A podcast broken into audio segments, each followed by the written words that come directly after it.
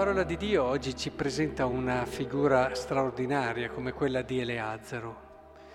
Eleazzaro, dinanzi alla possibilità di vivere qualche anno in più, di vivere un po' meglio, dinanzi alla possibilità di evitare un martirio, una sofferenza terribile, preferisce la coerenza, preferisce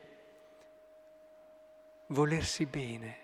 Può sembrare strano perché molti, noi abbiamo questa idea no? dove il volerci bene in fondo è cavarcela sempre. Per molti l'idea è io ci salto sempre fuori, che poi dopo debba fare qualche sconto sui valori e sugli ideali, che in un qualche modo debba accettare qualche compromesso, non è importante. L'importante è che io ci salti fuori, me la cavi, sopravviva. È il problema grosso del fraintendere la gioia, quella con la G maiuscola, con quello che è in fondo un sopravvivere, un salvar la pelle, ma questo in modo complessivo naturalmente. Eleazzaro dice chiaramente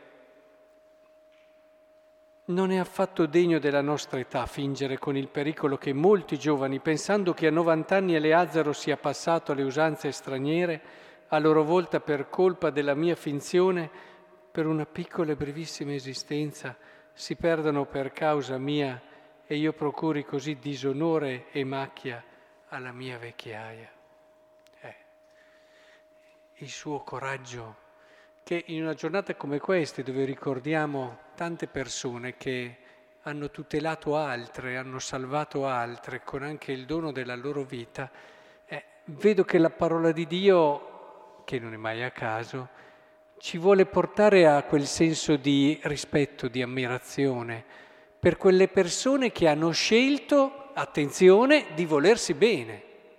Perché Può sembrare strano, ma come vi ho detto prima, è il vero volersi bene, perché dopo qui dice Leazzaro, infatti anche se ora mi sottraessi al castigo degli uomini, non potrei sfuggire né da vivo né da morto alle mani dell'Onnipotente.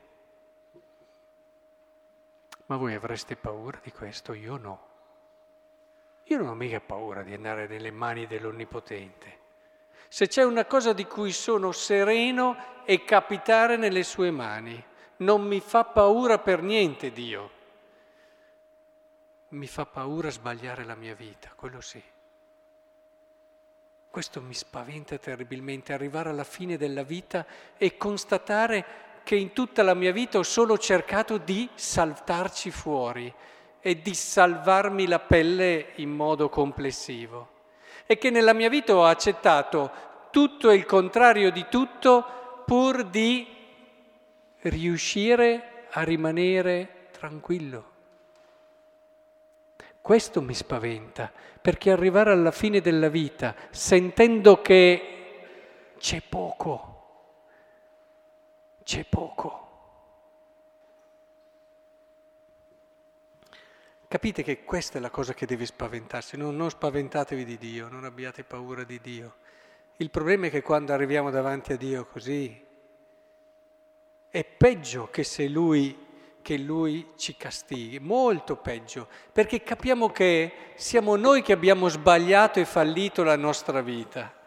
In fondo Zaccheo, eh, che bisogno aveva di andare su quell'albero lì? Avete ascoltato il Vangelo? Ma che bisogno aveva Zaccheo di andare su quest'albero? In fondo aveva soldi che non sapeva neanche lui quanti ne aveva. Aveva truffato tante persone, era riuscito a cavarsela sempre, aveva messo nel cassetto i valori che contano perché alla fine ce la raccontiamo sempre e c'è sempre un motivo buono per ottenere quello che vogliamo e sentirci anche tranquilli. E lui alla fine era andato avanti con la sua vita, si era fatto le sue sicurezze, ma che bisogno c'era di andare su quell'albero a guardare quel personaggio un po' strano eh, che fa dei ragionamenti fuori della realtà perché la vita è un'altra cosa, che viene addirittura a parlarci di amarci tra di noi, di, come dire, di desiderare di come di, di essere al di sopra di quelli che sono i propri interessi, addirittura dare la vita per gli altri. Addirittura ci viene a dire di perdonare chi ci fa male, ma dai, siamo concreti. Zaccheo è un tipo che se è arrivato dove è arrivato, ci è arrivato perché era uno concreto. Non stava a pensare a idealismi strani e ha fatto sempre ed esclusivamente i suoi interessi. Quindi ditemi voi che cosa gli può interessare a questo Zaccheo quel personaggio lì, ce ne sono stati tanti nella storia di idealisti che sono finiti male, che alla fine hanno avuto il tempo che avevano. Cosa gli interessava? Eh, questo ci dice che quell'albero lì c'è salito perché alla fine questo pensare solo a sé non ti riempie, subito ti illude magari pensi di avere il mondo in mano, pensi di poterti garantire tante cose, ma poi si stringe e ti viene quello stringerti qui, che ti fa capire che alla fine nella tua vita non sei poi così felice.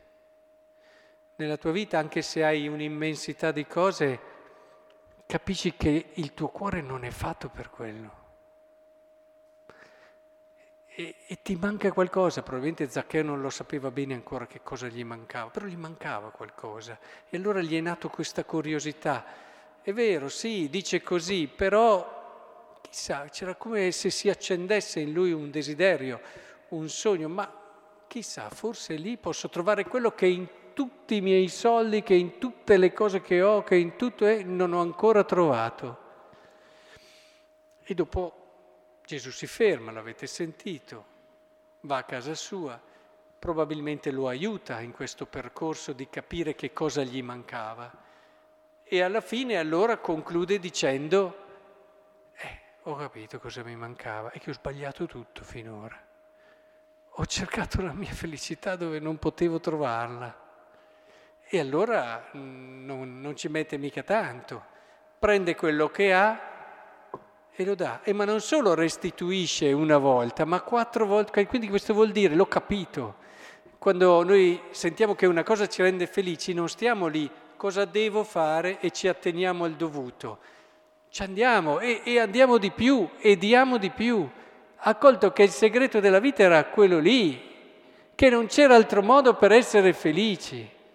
E allora non si limita a dire, beh, ti ho rubato, ti restituisco altrettanto. No, L'ho capito e adesso non mi ferma più nessuno.